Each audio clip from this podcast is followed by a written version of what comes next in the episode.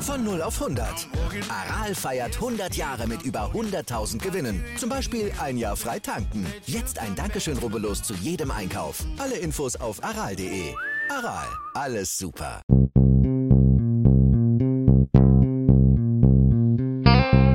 On the Pitch. Der Sportpodcast mit Benny und David.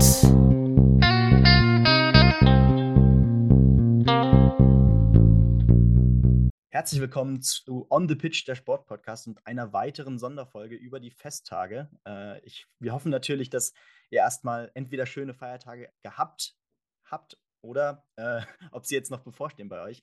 Äh, das liegt natürlich auch daran, wann diese Folge rauskommt. Das wissen wir jetzt zu dem Zeitpunkt noch nicht. Aber natürlich geht es hier wieder um die Darts-WM. Die erste und zweite Runde ist bereits gespielt vor Weihnachten. Äh, das heißt, nach den Feiertagen geht es so richtig in die Vollen. Äh, es warten einige Kracherpartien auf uns.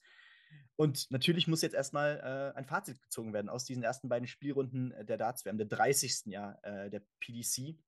Also ein kleines Jubiläum. Und dazu kann es natürlich nicht passender sein, als dass wir äh, Philipp Wolf natürlich wieder hier haben, unseren fast schon Haus- und Hof-Darts-Experten. Servus David, äh, David sage ich schon. Servus Philipp. Ja, einen schönen guten Tag, Benny, und auch an alle Zuhörer des Podcasts. Ja, erstmal Philipp, natürlich schön, dass du hier bist. Und ich würde sagen, wir gehen direkt mal auf die Favoriten ein. Denn, ähm, also das kann man, glaube ich, generell als Fazit ziehen gibt es mittlerweile sehr, äh, oder momentan stand jetzt noch sehr wenige Überraschungen. Gerade unter den Top-Favoriten gibt es keine. Äh, Price, MVG, Michael Smith und Peter Wright will ich da einfach nur mal rausziehen, die alle ja doch sehr konsequent durch ihre äh, Zweitrundenpartien gewandert sind, oder? Das kann man definitiv so sagen. Also, nachdem wir die Auslosung verfolgt haben, war ja schon auch in gewisser Weise der Eindruck da, dass die Top-Favoriten zumindest in ihrer Auftaktpartie von den großen ungesetzten Spielern jetzt verschont worden und der Eindruck hat sich jetzt auch über die ersten Tage der WM bestätigt. Da kann man zum Beispiel bei Peter White anfangen, der ja direkt am ersten Abend dran war und gegen Mickey Mansell in keinster Weise gefordert war, überhaupt auch gar keinen Satz abgegeben hat wo man auch bei Mickey Mansell zum Beispiel gemerkt hat, dass da nach dem ersten Spiel, das er ja auch schon an dem Abend hatte, der Tank raus war. Und auch Michael van Gerven und Michael Smith haben ja die Auftakthürde ohne Satzverlust standen. Bei Michael Smith war es sogar ohne Legverlust, also ein kompletter Whitewash. Und da war auch einfach zu wenig Gegenwehr da von den Gegnern und man hat gemerkt, ähm, dass die auch ein bisschen Respekt vor den Favoriten. Ja, absolut. Äh, ich meine, wahrscheinlich der äh, Gegner dieser Top 4 oder dieser, dieser vier Spieler, die wir gerade eben genannt haben, äh, der am meisten gefordert wurde, war in dem Moment ja auch vielleicht Gervin Price. Äh, ich meine, der erste Satz ging auch direkt an Luke Woodhouse. Ähm, und er startete tatsächlich auch sehr furios in dieses Match, äh, auch wenn es dann über die lange Strecke natürlich kein Problem war für Price äh, der am Ende ja auch nicht mehr als ja, rund um die 90er-Marke brauchte, um Woodhouse dann doch deutlich über diese längere Distanz zu schlagen. Ähm, ja, MVG kann man da, glaube ich, auf jeden Fall herausheben. Michael van Gerven, der äh, Louis Williams wirklich mit einem 102er Average überfuhr förmlich. Ähm, gerade weil Louis, also gerade besonders lustig, weil Louis Williams vor der Partie noch scherzhaft meinte, Michael van Gerven, den kenne ich gar nicht. Äh, am Ende war es nur ein Leck auf seiner, auf der Habenseite und äh, ich denke, ja, da kann man auch nochmal äh, kurz auf die Gegner eingehen. Ich meine, Gavin Price trifft in Runde 3 auf Raymond van Barneveld, der fünfmalige Weltmeister, der ebenfalls gegen Ryan Meikle mit einer sehr starken Performance in diese dritte Runde eingezogen ist und auch relativ wenig Probleme mit seinem Gegner da hatte. Und Michael van Gerven würde auf oder trifft auf Menzo Suljovic, der doch vielleicht auch ein wenig überraschend tatsächlich Mike de Decker geschlagen hat. Da können wir gleich nochmal drauf eingehen. Was denkst du, wer von den beiden wird mehr gefordert in Runde 3? Also da ist die Antwort ganz klar Gavin Price liegt ja. ähm, an zwei Gründen. Zum einen schätze ich Michael van Gerven, das hat er jetzt auch in der ähm, zweiten Runde bestätigt, wo er ja in einem Satz auch komplett eskaliert ist mit Darts, ähm, dass er einfach in besserer Form ist als Gervin Price. Zum anderen sehe ich jetzt auch in Raymond van Barneveld die größere Hürde. Mich hat er in seinem Auftaktmatch echt überzeugt, auch obwohl der Start gar nicht mal so gut war, ähm, hat er es dann noch äh, umbiegen können. Anders vielleicht als im letzten Jahr gegen Rob Cross, wo er ja eigentlich fulminant gestartet ist, aber danach zu wenig kam. Und man hat einfach auch gesehen, dass er jetzt wieder in einer anderen Verfassung ist und auch wieder diese Kondition und die Matchpraxis auch über diese längere Distanzen hat, wie man beim Grand Slam auch gesehen hat. Also das kann durchaus einen spannenden äh, Siebensatz-Thriller ergeben dann gegen Price. Ja, definitiv. Also äh, ich meine, Kevin Barth äh, hat in unserer Sonderfolge kurz vor der WM sogar in diesem Spiel auf äh, Raymond von Barnefeld getippt, ähm, was ich tatsächlich gar nicht so ab, äh, für gar nicht so abwegig halte. Also, da muss ich dir auf jeden Fall beipflichten. In dem Sinne, dass äh, Barney einfach jetzt auch in einer komplett anderen Ausgangslage ist, als jetzt zum Beispiel, um jetzt diesen fatalen äh, Vergleich zu ziehen, äh, zu vor drei Jahren, als er gegen Darren Young in Runde 1 ausgeschieden ist und damit eigentlich seine Profikarriere beenden wollte. Ähm, da hatte er, glaube ich, entweder gerade äh, seine Scheidung hinter sich oder sie war im Kommen. Äh, er war mit seinem Leben nicht zufrieden, hatte, glaube ich, auch äh, nicht nur mentale, sondern auch gesundheitliche Probleme. Und jetzt äh, ja, ist Barney wieder im Glück, äh, steht vor einer Hochzeit und scheint generell sehr aufgeräumt mit sich zu sein, spielt deswegen auch wahrscheinlich oder unter anderem auch deswegen äh, wieder echt gute Darts. Ich meine, Halbfinale im Grand Slam. Das wird, glaube ich, eine packende Drittrundenpartie. Äh, vielleicht dann noch kurz auf Peter Wright und Michael Smith. Die Gegner werden heißen Kim Heibrechts bei Peter Wright und Martin Schindler bei Michael Smith. Da werden wir natürlich gleich nochmal auf die deutschen Spieler schauen. Wenn du nichts hast, können wir da eigentlich auch direkt drauf losgehen. Sehr gerne, Benny. Ja, vielleicht starten wir dann direkt ähm, mit dem ersten Deutschen, der ins Turnier gestartet ist. Das war ja Florian Hempel. Ähm, und ja, das auch durchaus spannend äh, gegen Keegan Brown. Äh, am Ende 3 zu 2 für Florian Hempel in einer sehr kämpferischen, leidenschaftlichen Partie auch von ihm. Äh, mir hat seine Körpersprache sehr gut gefallen. Und Keegan Brown wird dadurch seine Tourcard verlieren. Das heißt, er wird nächstes Jahr, falls er nicht bei der, Q, äh, bei der Q-School sich seine Tourcard zurückholen sollte, ja, keine Pro, keinen Profi-Status haben. Ähm, und ja, dann konnte natürlich Flo Hempel äh, dementsprechend auch mit Rückenwind in die Zweitrundenpartie gehen. Wer wartete da? Luke Humphreys, einer der Shootingstars in diesem Jahr, viermal European Tour äh, einfahren können, unter anderem. Äh, und ja, was kannst du zu dieser Zweitrundenpartie sagen gegen Luke Humphreys? Am Ende 2 zu 3 für Luke Humphreys, aber ähm, erstens, Humphreys kam nicht zu seinem Match, äh, wie man es erstens aus dem Alexandra Palace von ihm kennt und zweitens generell mittlerweile in diesem Jahr von ihm kennt. Und Temple hatte ihn dann doch auch über weite Strecken sehr herausgefordert. Genau, also zu Florian Hempel kann man definitiv jetzt erstmal so als Fazit ziehen, dass wenn er spielt, man immer doch mehr als eine Stunde einplanen muss, weil es immer recht spannend auch hergeht. So was jetzt nicht nur in Runde 1, sondern auch in Runde 2 gegen Humphreys, was jetzt aus meiner Sicht eher daran lag, dass ähm, Humphreys nicht brillierte, wie du es schon angesprochen hast, aber dass Hempel einfach auch diesen Satzmodus richtig gut ausgenutzt hat. Die ersten beiden Sätze verliert er, glaube ich, mit 3-0, also die, die Humphreys gewonnen hat. Aber in den eigenen Sätzen war er dann wirklich auch in den entscheidenden Momenten da, obwohl die durchaus eng waren.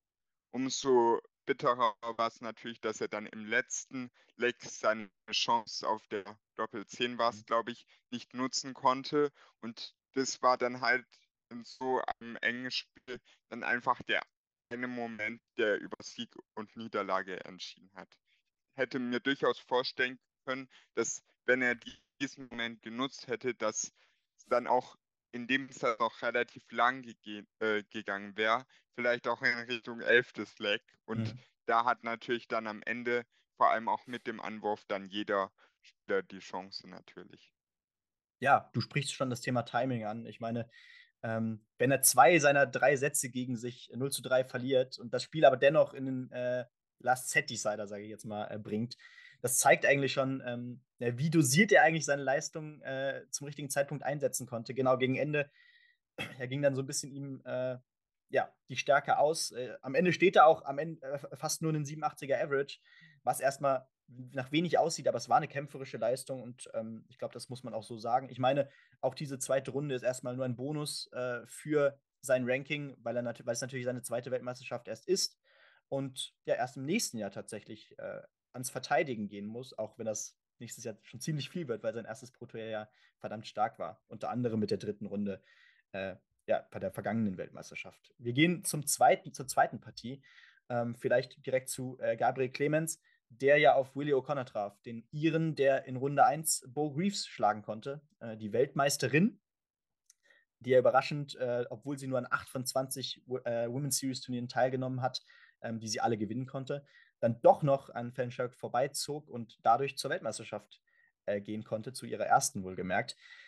Und ja, 3 zu 0 am Ende gegen Willie O'Connor ähm, und eine verdammt starke Performance, äh, die ja, mich doch an den Gabriel Clemens erinnerte, der da vor zwei Jahren schon mal in einem Achtelfinale bei der WM stand und einen Peter Wright schlug. Ähm, das war ja auch oft noch das Problem bei Gabriel Clemens, dass er äh, das Spiel, was er so oft auch auf dem Floor zeigen konnte, äh, nicht auf die Bühne bekam, beziehungsweise das ist vielleicht auch noch in gewisser Weise ein deutsches Phänomen, kann man glaube ich noch sagen. Ähm, und dass er dann doch so konsequent hier und deutlich auch 13-0 gegen Willie O'Connor gewinnt. Ähm, auch echt tolle Momente dabei gehabt. Ich meine, die 132 ähm, kurz vor Schluss, äh, die ihm dann eigentlich so gesehen das 13-0 sicherte. Danach reichten nämlich 21 Darts, um äh, das Match zu entscheiden. Äh, ja, hervorragende Performance und äh, so kann es weitergehen.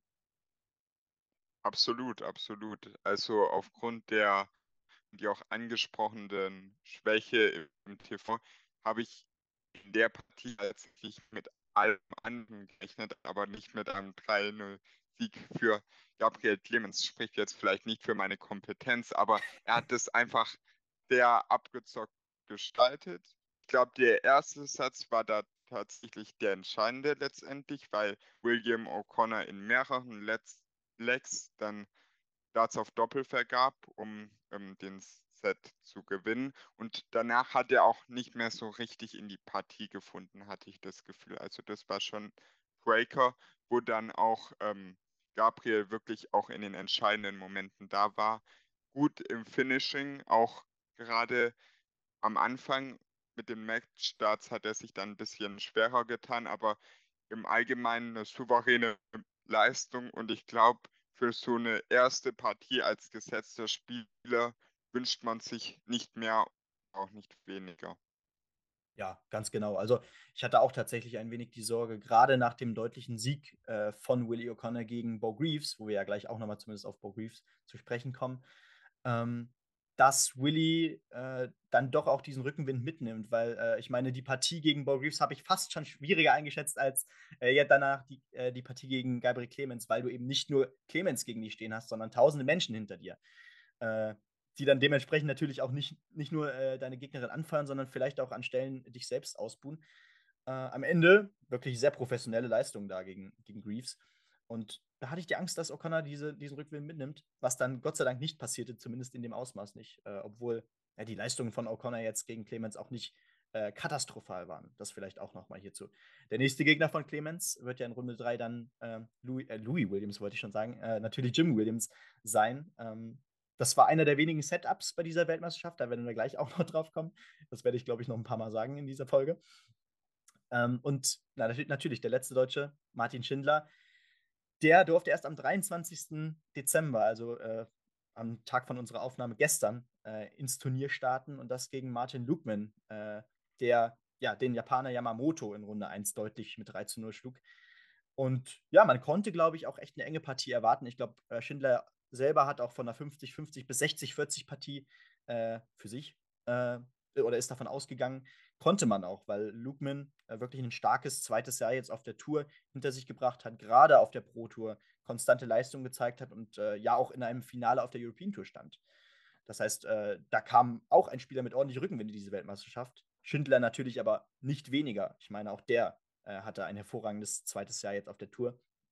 Und am Ende eine sehr kämpferische Partie. 3 zu 1 gewinnt Martin Schindler äh, dieses Match und damit holt er seinen ersten Weltmeisterschaftssieg. Das muss man ja auch noch sagen. Also dieser kleine Curse, dieser Fluch ist endlich gelegt und äh, jetzt kann es doch richtig losgehen, oder?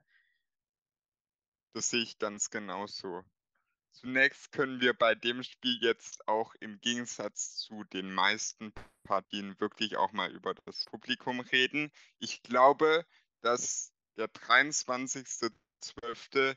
da auch vielleicht nicht der beste Tag war für Martin, um in das Turnier einzusteigen, weil natürlich auch viele deutsche Fans schon wieder zu Weihnachten abgereist sind.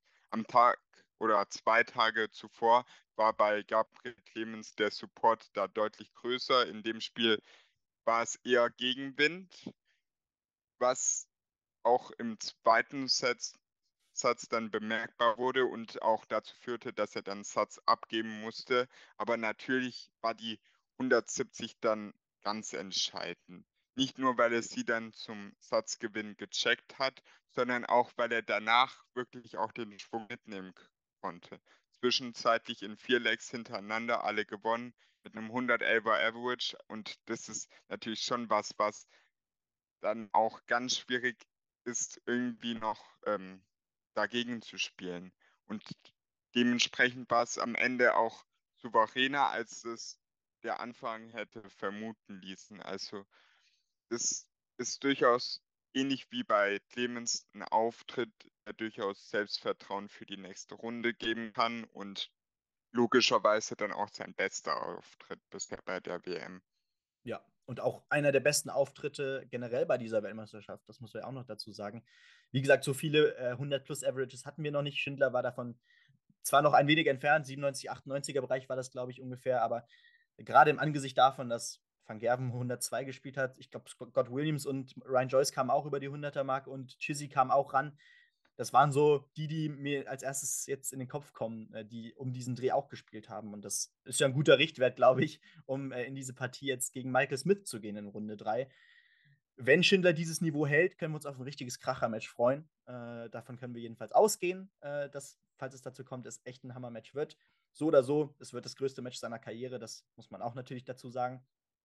Und ja, äh, du sagtest schon, dieser Schlüsselmoment, die 170, äh, wenn er die nicht checkt, Lukman stand parallel auf der 109, ähm, hätte es 2 zu 2 in Set stehen können und wer weiß, wie dann die Vorzeichen im letzten Set gewesen wären. Also auf jeden Fall spannend zu betrachten und ähm, genau, also ja, Clemens trifft jetzt auf äh, Jim Williams, ich hätte fast schon wieder Louis Williams gesagt. Und ja, Martin Schindler, wie gesagt, auf Michael Smith. Das heißt, ähm, ja, zwei Partien, die äh, für uns natürlich auch als Deutsche nach den Feiertagen noch äh, anstehen. Und das ist natürlich, glaube ich, erstmal ein gesundes Maß, zwei Deutsche nach der WM, äh, nach, den, nach Weihnachten noch dabei zu haben, oder? Sehe ich genauso. Ich glaube, mehr waren es auch noch nie. Im letzten Jahr war es ja eine ähnliche Situation dann mit ja. Clemens und Hempel. Und was bei dieser WM, wenn man auch jetzt mal auf die Ansetzung der Spiele guckt, durchaus bemerkenswert ist, dass die Deutschen ja immer ausschließlich in der Abendsession ran müssen. Das mhm. zeigt vielleicht auch den Stellenwert, den ähm, der deutsche Markt mittlerweile für die PDC hat, dass dann große Namen wie Rob Cross, auch Dirk van Dijven wurde, hat es ja zum Thema gemacht, dann nachmittags ran müssen, aber unsere deutschen Jungs dann abends spielen und absolut zu Recht.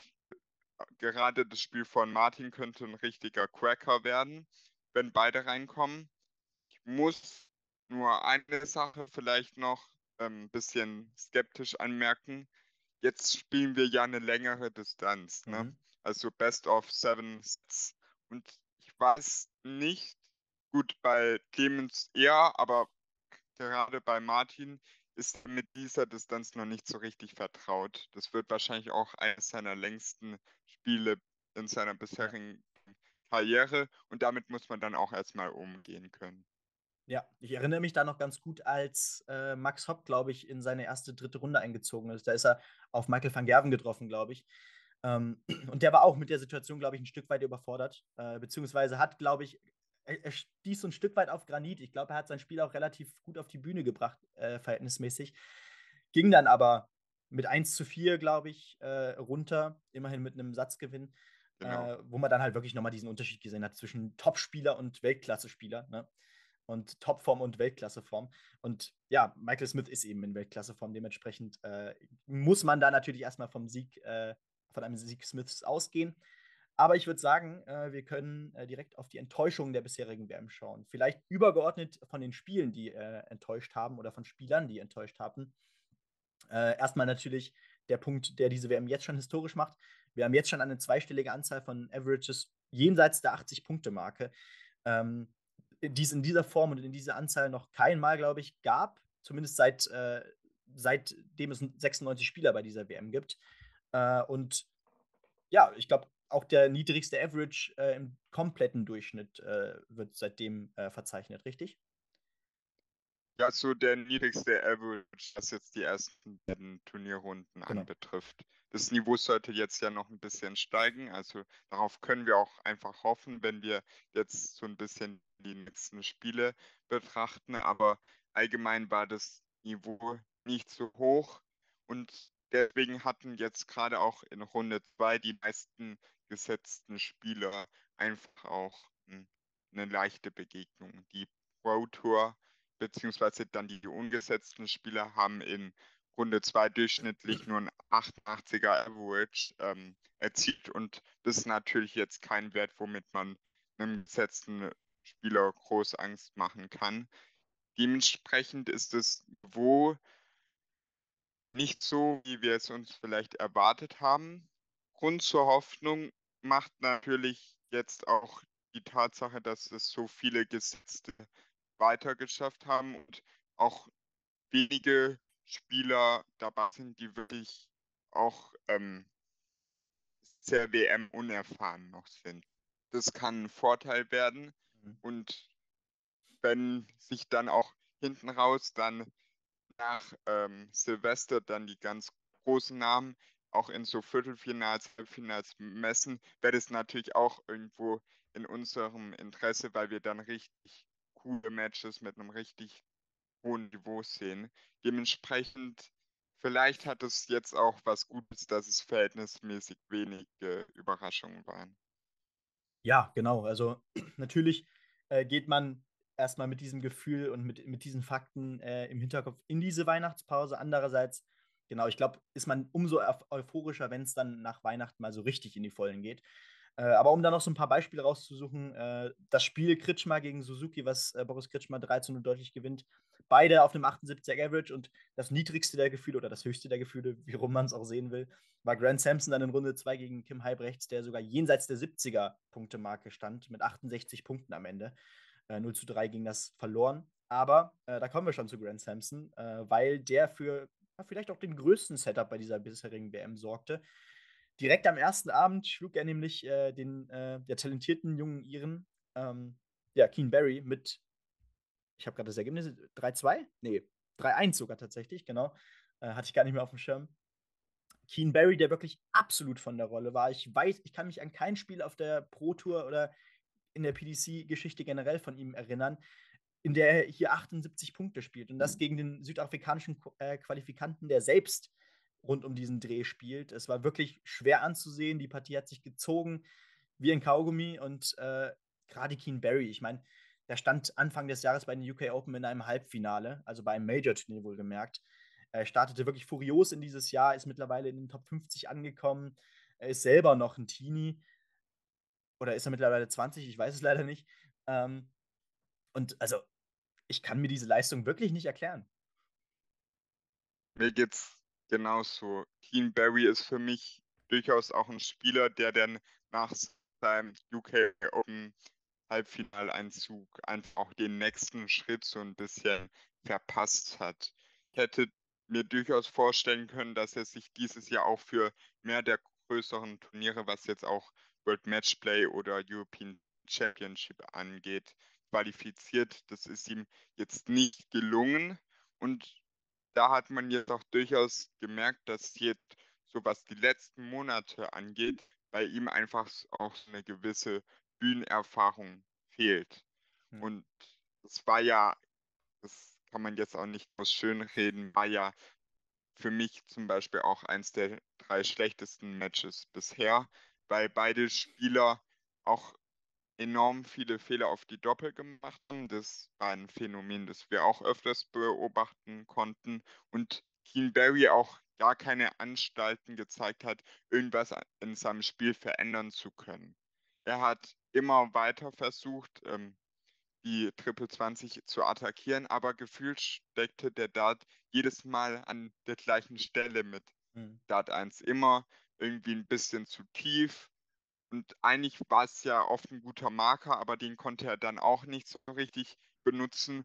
Und insofern war es dann letztendlich auch eine verdiente Niederlage, weil Grant Sampson fast noch ein bisschen abgezockt hat bei den entscheidenden Situationen.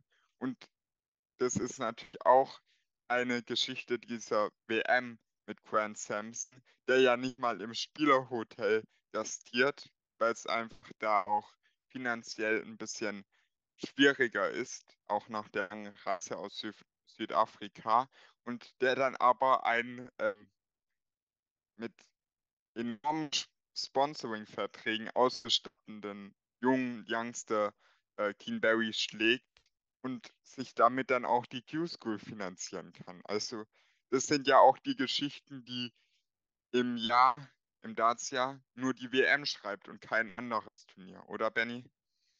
Ja, absolut. Also ähm, die, die erste besondere Geschichte war ja schon, dass Samson überhaupt durch diesen African Qualifier kam. Ich meine, ähm, in diesem Jahr besonders, weil äh, Devin Peterson sich nicht über die Proto qualifizieren konnte und dementsprechend mutierte, oder man dachte zumindest, dieser African Qualifier mutiert wieder zum äh, Devin Peterson Qualifier, so wie eigentlich der Süd südafrikanische Qualifier, äh, südafrikanische, der südamerikanische Qualifier äh, immer noch der Diogo Portela Qualifier ist.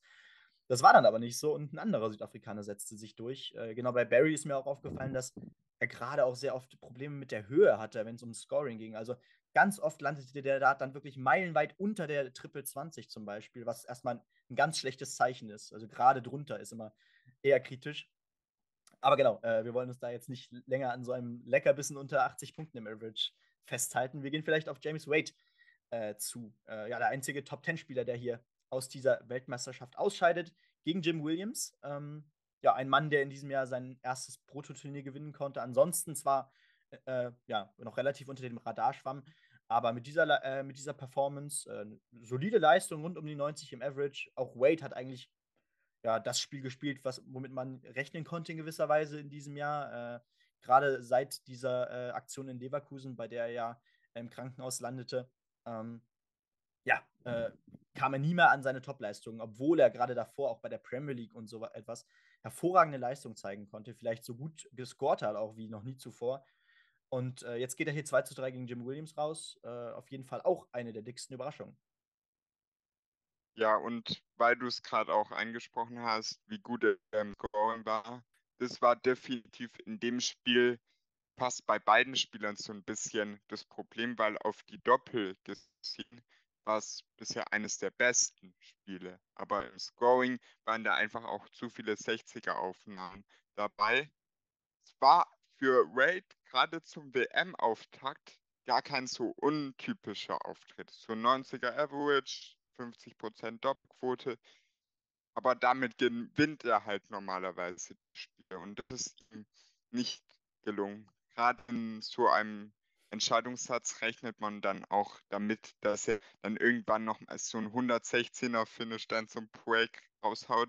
Aber diese besonderen Momente gab es bei James Wade einfach nicht und folgerichtig geht er dann auch gegen Jim Williams raus, der immer so ein bisschen unter dem Radar schwebt, auch eher ein unscheinbarer Spieler ist, bei dem man auch nie so weiß, was gerade in seinem Kopf vorgeht, aber der das nach einem schwachen Start dann auch relativ cool runtergespielt hat. Der hatte auch keine Nervosität am Ende über die Ziellinie zu gehen und von daher absolut gerechtfertigtes Ergebnis, würde ich sagen. Ja, absolut. Und äh, der Sieger dieses Matches, das heißt am Ende Jim Williams, trifft ja jetzt auch auf Gabriel Clemens. Und ähm, du kannst mich gerne eines Besseren belehren oder, äh, naja, mir etwas entgegensetzen. Aber ich bin der festen Überzeugung, dass Gabriel Clemens hier der Favorit ist. Erstens von der Performance her und zweitens äh, von der Erfahrung her. Ich äh, habe Jim Williams bisher auch bei dieser WM als äh, sehr konstanten Spieler empfunden, aber ich sehe ihn nicht über diese 95-Punkte-Marke kommen äh, oder äh, viel besser spielen als jetzt vielleicht auch gegen äh, James Wade bei dieser Weltmeisterschaft. Äh, wie siehst du das? sehe ich ähnlich. Für mich ist auch Gaga der Favorit. Ich würde es jedoch nicht, was einige ähm, deutsche Zeitschriften immer gern machen, als Sensation betiteln, sollte sich Williams hier durchsetzen. Das ist definitiv kein irgendwie 80-20-Spiel, sondern eher 60-40 ja. in den Dreh. Ja. Und letztendlich wird ähm, Gaga auch entscheiden, wer dieses Spiel gewinnt. Bringt er eine ähnliche Leistung wie gegen O'Connor, wird er das aus meiner Sicht machen. Ich glaube, Williams wird jetzt nicht hier den ganz großen Auftritt hinlegen und irgendwie 100 spielen. Ich, ja. Der ist so auf dieses, ähm, diesen Average im niedrigen 90er-Bereich so geeicht, aber das ist auch aus Sicht von Gaga durchaus schlagbar. Ja, absolut. Und bevor wir hier kurz in die Pause gehen und danach noch auf die Exoten der bisherigen WM schauen und auch auf unsere jeweiligen Topspiele, ähm, würde ich gerne nochmal auf Adrian Lewis zu sprechen kommen. Äh, Gerade von den Namen her, äh, vielleicht auch eines der Erstrund äh, der Zweitrundenpartien, die ja mit der meisten Spannung erwartet wurden, äh, gerade weil man auf Damon Hatter gespannt ist, der in diesem Jahr unter anderem ja, sein erstes European Turnier gewann und generell äh, den nächsten Schritt ja, gegangen ist, äh, nicht nur in die Top 32 der Welt, da stand er jetzt schon ein bisschen länger, sondern in Richtung der Top 20, beziehungsweise ist er mittlerweile, glaube ich, sogar in den Top 20, oder? Äh, genau. Und äh, ja, jetzt traf er eben auf äh, Adrian Lewis. Hatter hat äh, sein großes Spiel noch nie auf die Bühne gebracht. Äh, nimmt man dann natürlich unter anderem den World Cup of Darts aus, den er in diesem Jahr mit Simon Whitlock gewinnen konnte. Und Adrian Lewis, ja, der, der auf der Proto jetzt in diesem Jahr eigentlich keinen so schlechten Job gemacht hat, aber äh, dieses große Aufbäumen äh, gegen diese jahrelange Krise und äh, den, den Weg in die Top 20, geschweige denn Top 10 wiederzufinden, diese Schritte, die sind nicht zu erkennen und äh, diese WM 0 zu 3 gegen Damon Hatter, der zwar endlich ja, das Spiel auf die Bühne brachte, aber Lewis bei 82 Punkten, 83 Punkten im Schnitt, das war eine ganz schwache Performance. Kann ich dem äh, gar nichts mehr entgegensetzen. Bei Adrian Lewis erinnert man sich seit seinem WM-Finale 2016 auch nicht mehr so wirklich an, einem, an einen guten Auftritt im Alexandra Palace. Und insofern wird er zwar oft durchaus auch in so Zweitrundenpartien dann als ungesetzter Spieler vorne gesehen, auch von den Buchmachern, auch von äh, den Medienvertretern, aber er kriegt es nicht mehr so sehr ans ja. Board. Das war schon letztes Jahr gegen Gary Anderson so. Dieses Jahr war es noch deutlich schwächer und man muss tatsächlich sagen, mit einem 82er Average, wie du es gerade schon angesprochen hast, da kann man ihn jetzt auf einem Niveau setzen wie äh, viele der internationalen Qualifikanten, die über das gesamte Jahr kein PDC-Turnier gespielt haben. Und mhm. das kann der Anspruch eines zweimaligen Weltmeisters sein. Und Adrian Lewis wird jetzt eine längere Pause haben. Ich glaube, im Februar geht es dann weiter auf der Pro Tour. Und er muss einiges auch grundsätzlich mal überdenken. Das sieht man ja allein schon an seinem Shirt. Er hat nicht mehr so viele mhm. Sponsoren. Auch der Wurfstil sieht manchmal besser aus. Manchmal ist sehr verkrampft auch, mhm. nicht mehr so natürlich. Und da muss jetzt auch Luis die Zeit investieren, um dann wieder besser zurückkommen zu können. Sein Rotor, ja, ich stimme dir absolut zu, war echt gut, aber er konnte das jetzt nicht auf die TV-Bühne transportieren, nicht mhm. nur bei der WM, sondern auch bei anderen Turnieren. Ja, ganz genau. Und damit ja, ist jetzt der erste Teil dieser Folge erstmal zu Ende. Äh, wir reden gleich über die Exoten und über die Topspiele der bisherigen WM. Und damit bis gleich. Wie viele Kaffees waren es heute schon? Kaffee spielt im Leben vieler eine sehr große Rolle. Und das nicht nur zu Hause oder im Café, sondern auch am Arbeitsplatz. Dafür gibt es Lavazza Professional. Kaffee am Arbeitsplatz, der genauso lecker schmeckt wie in eurem Lieblingscafé. Die perfekte Kaffeelösung für jede Art von Unternehmen. Klein, mittel, groß. Ihr habt auf jeden Fall einen Kaffee, der schmeckt. Die richtige Motivation für eure Arbeitstage. Alle Infos zu Lavazza Professional findet ihr auf lavazzapro.de mit allen Kaffeelösungen für euer Büro.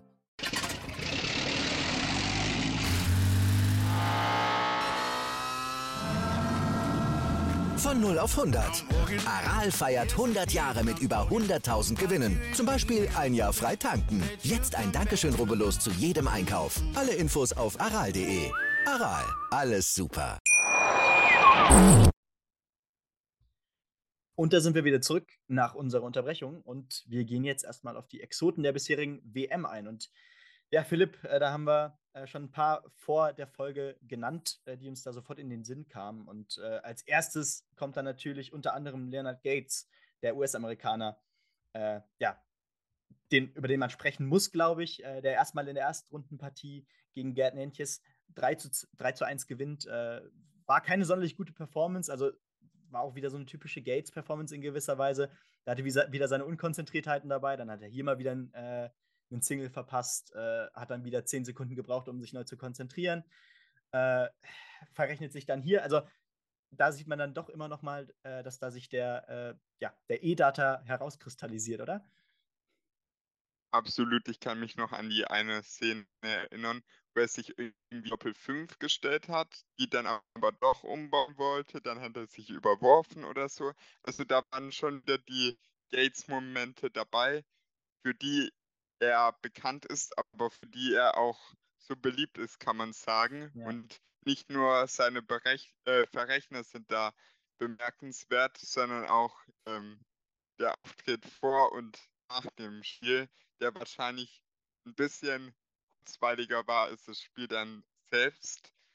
Gerade sein Walk-On ähm, bringt einfach auch neue Elemente mit rein in die WM und auch in Ellie Pelli alles jetzt im Vergleich zu den anderen Tänzern, die wir so auf ähm, der Tour haben, Dimitri Vandenberg, Diogo Portella, unter anderem nicht so einstudiert ist, sondern der lässt einfach seinen Emotionen, seinen Gefühlen freien Lauf.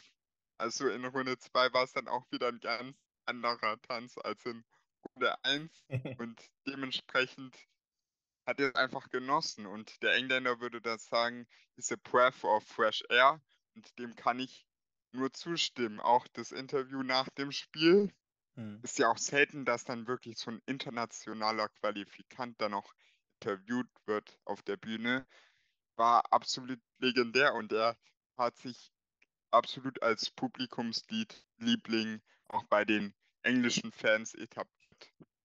Ja, absolut. Also genau, du sagst es schon. Also man, man muss davon ausgehen, dass diese Gefühle, die er da gezeigt hat, gerade nach dem ersten Sieg über Nentjes, äh, dass die echt waren. Also wie er sich da selbst gepusht hat auf der Bühne und nochmal so ein paar, paar Schreie losgelassen hat in Richtung der Zuschauer, das war schon, war schon sehr geil. Also das hat mich auch sehr mitgezogen.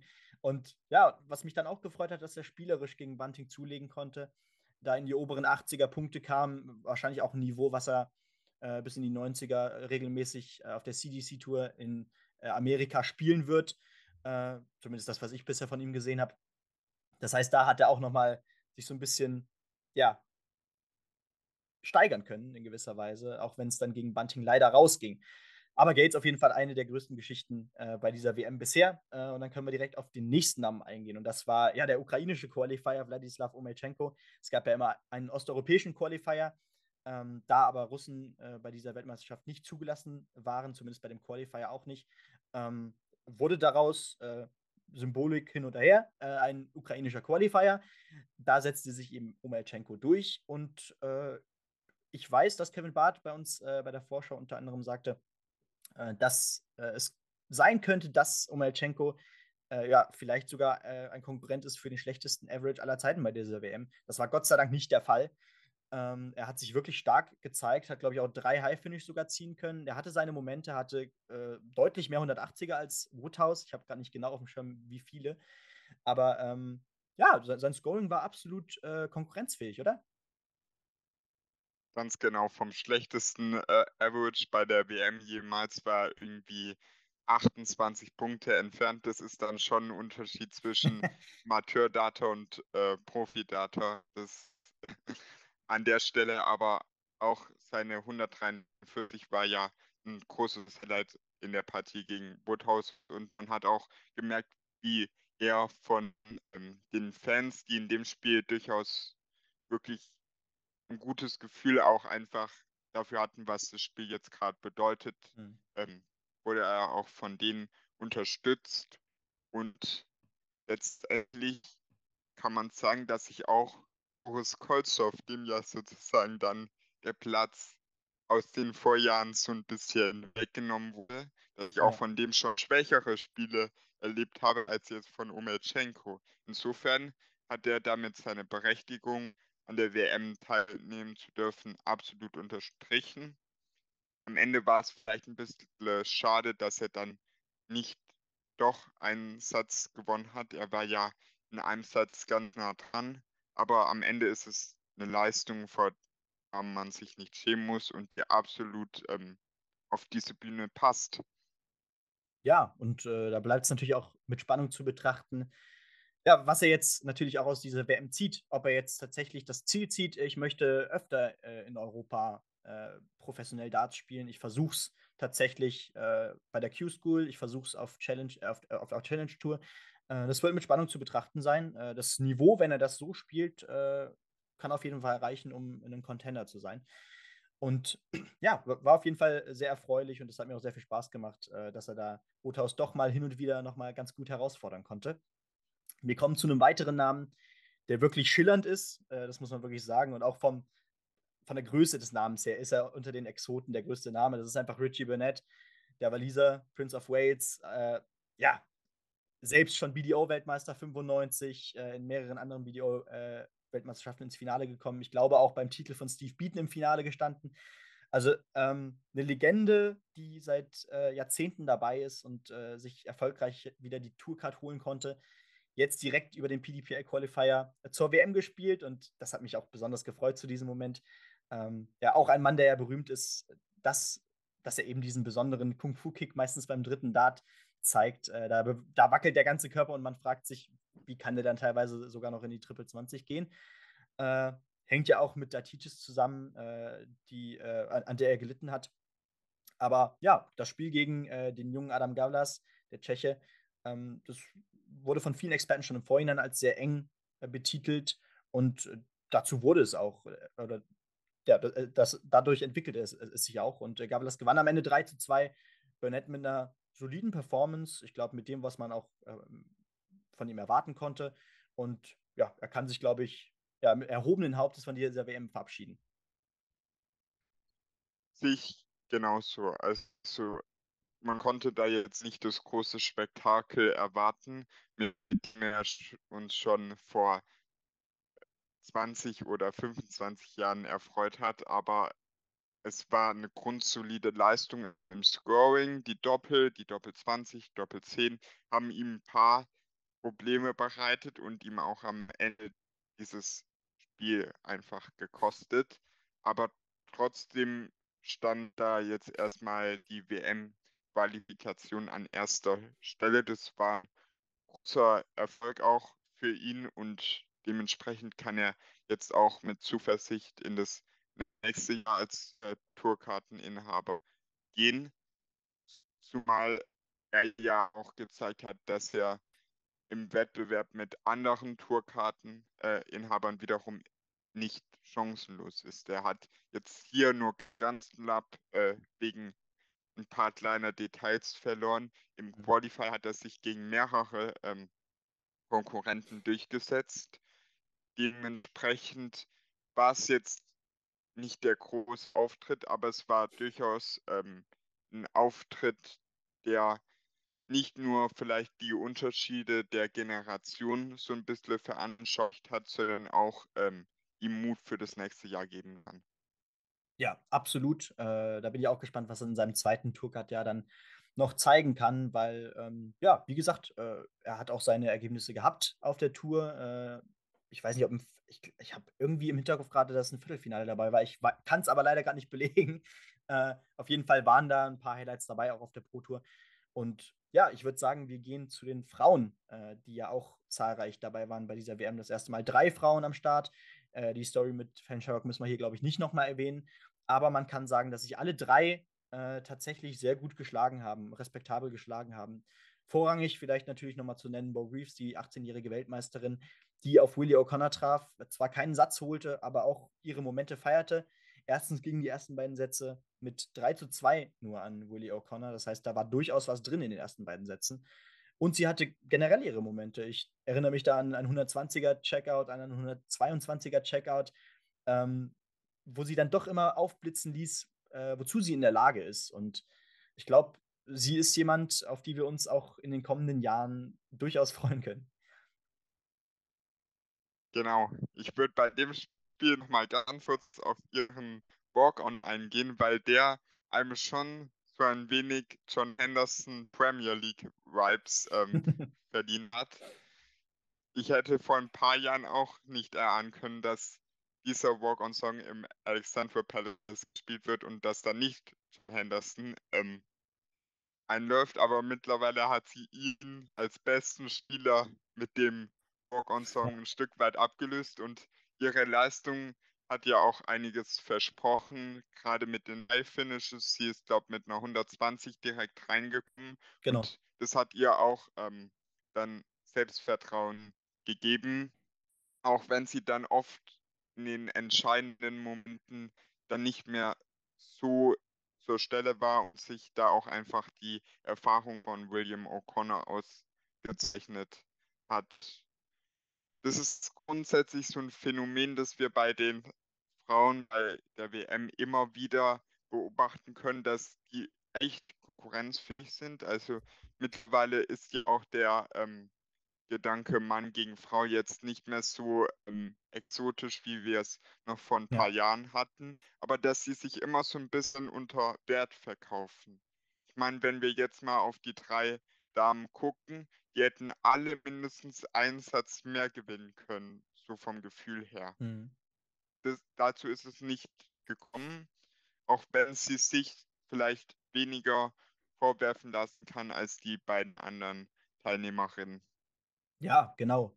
Also ähm, natürlich waren die Möglichkeiten da in den ersten beiden Sets, aber äh, da waren die Matches äh, von Ashton und Sherrock dann doch eigentlich äh, viel passender dazu. Äh, Gerade Ashton, die äh, Ryan Mickel wirklich zumindest an den Rand einer Niederlage bringt. Äh, aber was, was sich eigentlich wie so ein Vater, Faden, wie, wie, wie, so ein roter Faden durch diese Matches zieht, ist, dass am Ende einfach äh, ja, die Länge der Partie auch äh, ja, der Grund war, warum das Match dann eigentlich in die Richtung der Herren ging. Ich meine, Ashton verlor den letzten Satz 3 zu 0, Greaves eben auch 3 zu 0 gegen Willie O'Connor. Da fehlt es dann einfach an Konstanz gegen Ende noch, was ja auch äh, noch ein Phänomen ist, was generell die Damenwelt eigentlich bewegt. Ne? Und ja, dennoch, äh, Lisa Ashton äh, so nah dran an einem Sieg bei einer Weltmeisterschaft war sie dann eben doch noch nicht. Ne? Das muss man dann auch noch sagen. Äh, sie hatte ihre Momente, gerade im Mittelteil. Äh, Satz 2, 3, 4 hätte sie alle gewinnen können. Der zweite ging dann leider an Ryan Mikkel äh, noch ganz knapp. Aber ja, dennoch wieder eine gute Partie von der Lancashire Rose. Fallon Sherrock, ähm, Doppel, Doppel, Doppel. Also die Möglichkeiten, die wären mhm. da gewesen, oder? Mehr muss ich dazu nicht sagen. Ja, also wie sie da, mit einem Satz noch raus kann mir keiner erklären, sowohl im dritten als auch im vierten Satz waren eigentlich genug Chancen da, um ein ganzes Spiel zu gewinnen. Ja.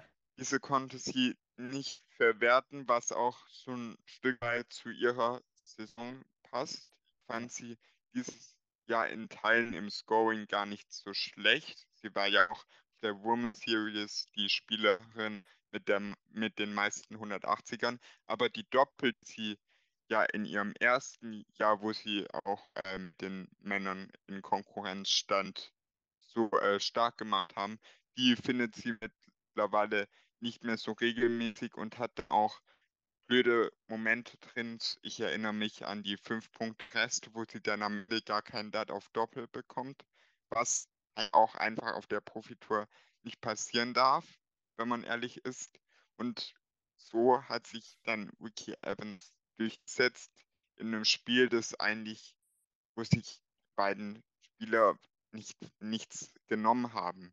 Und bei Lisa Ashton, ich kann mich noch daran erinnern, vor zwei Jahren ähm, unterlag die Adam Hunt auch schon mhm. in einem Entscheidungssatz, damals sogar in einem Entscheidungsleck. Ja. Und da hat sie auch noch mal ein Stück weit besser performt als jetzt hier im ja. fünften Satz, weil da echt so ein bisschen das Gefühl aufkam, dass da der Akku der war, weil du auch schon die Distanz gerade angesprochen hast, ist es natürlich auch im Damensport durchaus ein strukturelles Problem. Ich erinnere mich noch an die Diskussionen bei der BDO-WM, die wir vor einigen Jahren hatten, wo die Distanzen nicht mehr halb so lang waren wie bei den Männern, wo dann irgendwie im Finale ein Best of Five genau.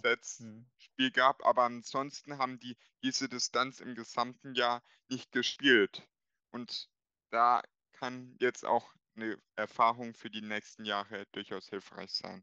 Ja, und natürlich hilft da auch eine äh, sich weiter ausufernde Women's Series, die den Damen halt auch die Chance gibt, äh, um einiges Preisgeld äh, gegen die besten Damen der Welt äh, anzutreten. Und ja, die wird ja nächstes Jahr nochmal ausgeweitet. Zehn, ausgeweitet, zehn Turniere gibt es nochmal mehr. Das heißt, da geht es in die richtige Richtung. Man sieht ja auch, dass äh, die Breite ganz vorne doch wächst. Ich meine, ähm, wir haben mit diesen drei Frauen, die jetzt bei der WM dabei waren, unter anderem dann aber auch noch Mikuro Suzuki, Eileen de Graaf. Also wir haben schon mehr als eine Handvoll Namen sogar, ähm, die Titel gewinnen kann auf der Women's Series. Und das ist schon mal erfreulich. Das war auch im letzten Jahr äh, bei diesem Zweikampf zwischen Sherrock und Ashton schon mal was ganz anderes.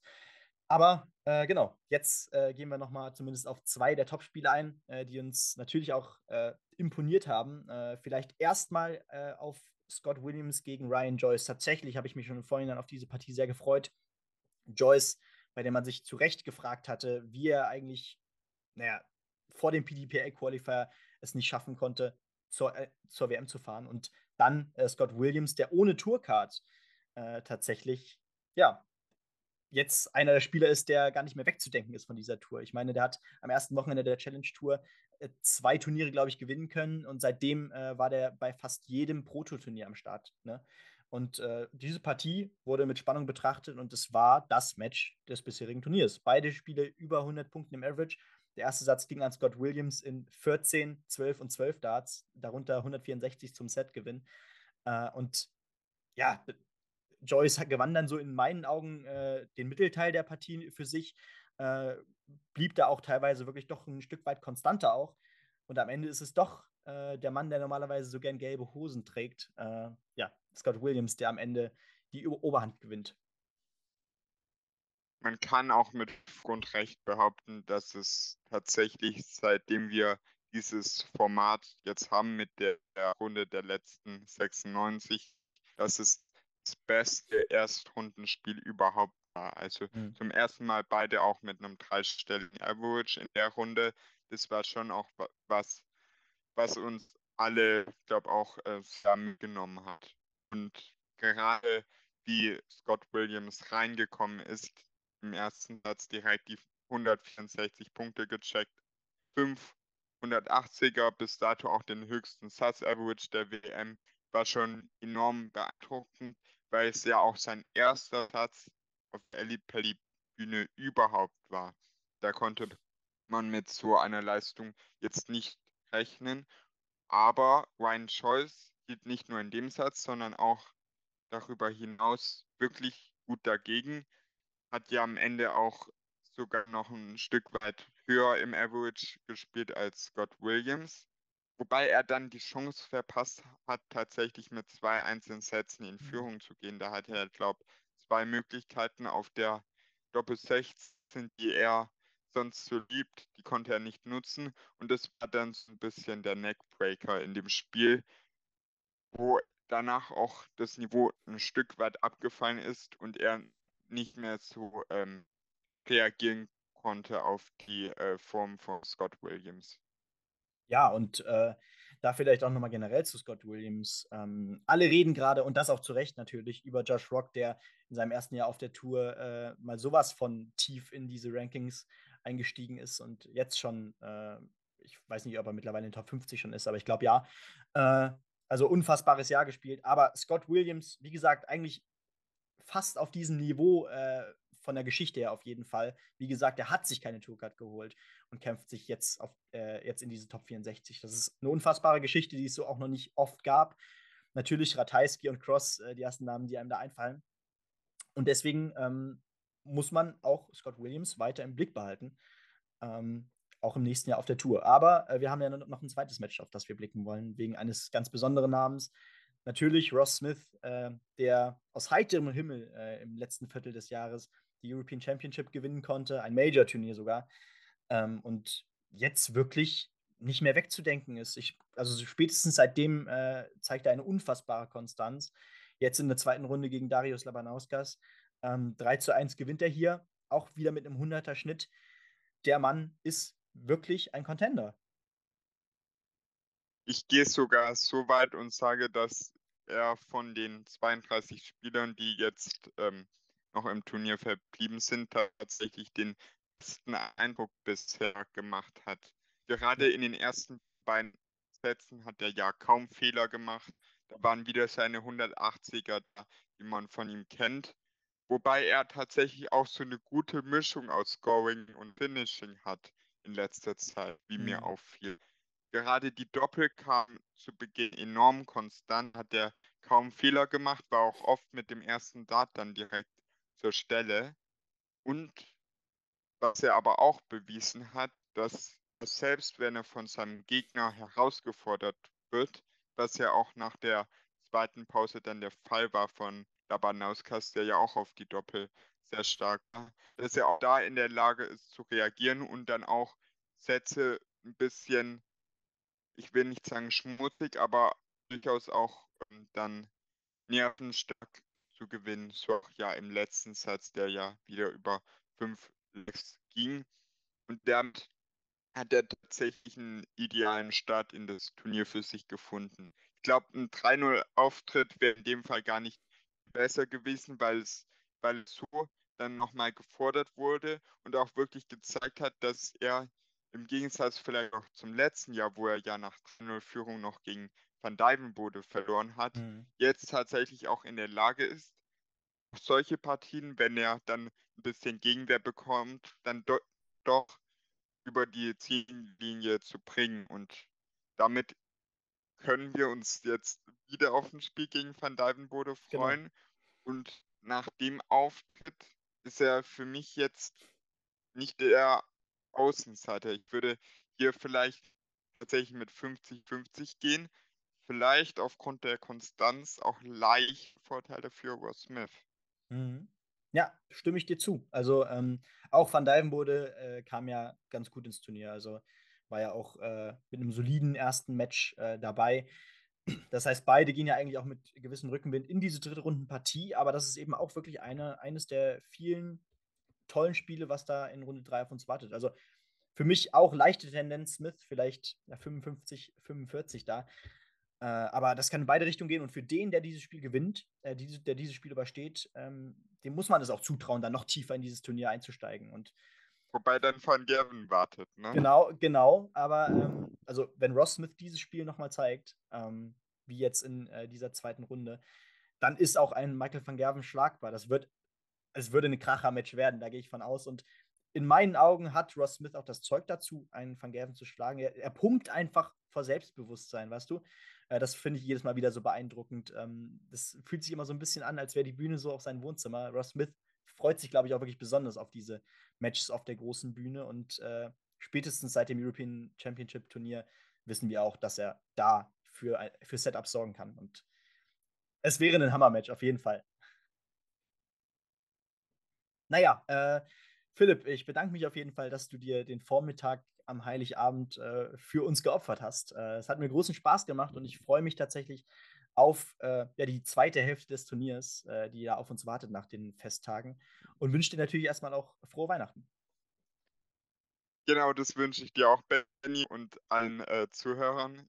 Es hat mir wieder sehr viel Spaß gemacht, hier dabei sein zu dürfen. Und wer weiß, wann wir uns das nächste Mal hier hören und was wir dann zu besprechen haben. Ja, vielleicht ja schon direkt nach der Weltmeisterschaft. Wir bleiben auf jeden Fall in Kontakt. Und ja, damit eine schöne restliche Weltmeisterschaft. Auch an euch natürlich alle. Ähm, habt Spaß und genießt jetzt natürlich erstmal die Festtage. Es tut auch ganz gut, mal ein wenig äh, nicht nur an Darts zu denken. Äh, da gab es genug Zeit dafür in, den, in der letzten Woche. Und ja, wir hören uns dann spätestens Montag wieder. Bis dann.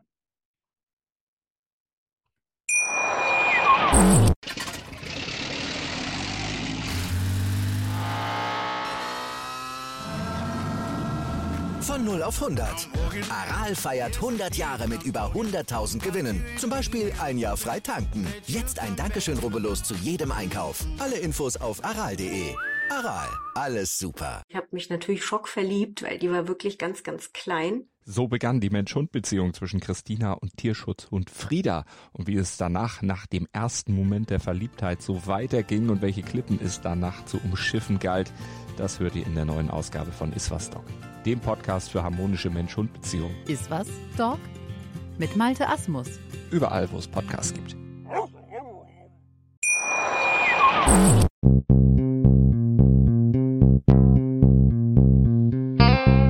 On the Pitch. Der Sportpodcast mit Benny und David.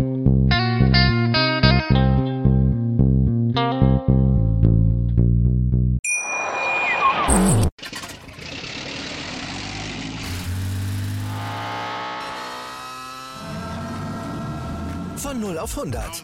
Aral feiert 100 Jahre mit über 100.000 Gewinnen. Zum Beispiel ein Jahr frei tanken. Jetzt ein Dankeschön, rubbellos zu jedem Einkauf. Alle Infos auf aral.de. Aral, alles super.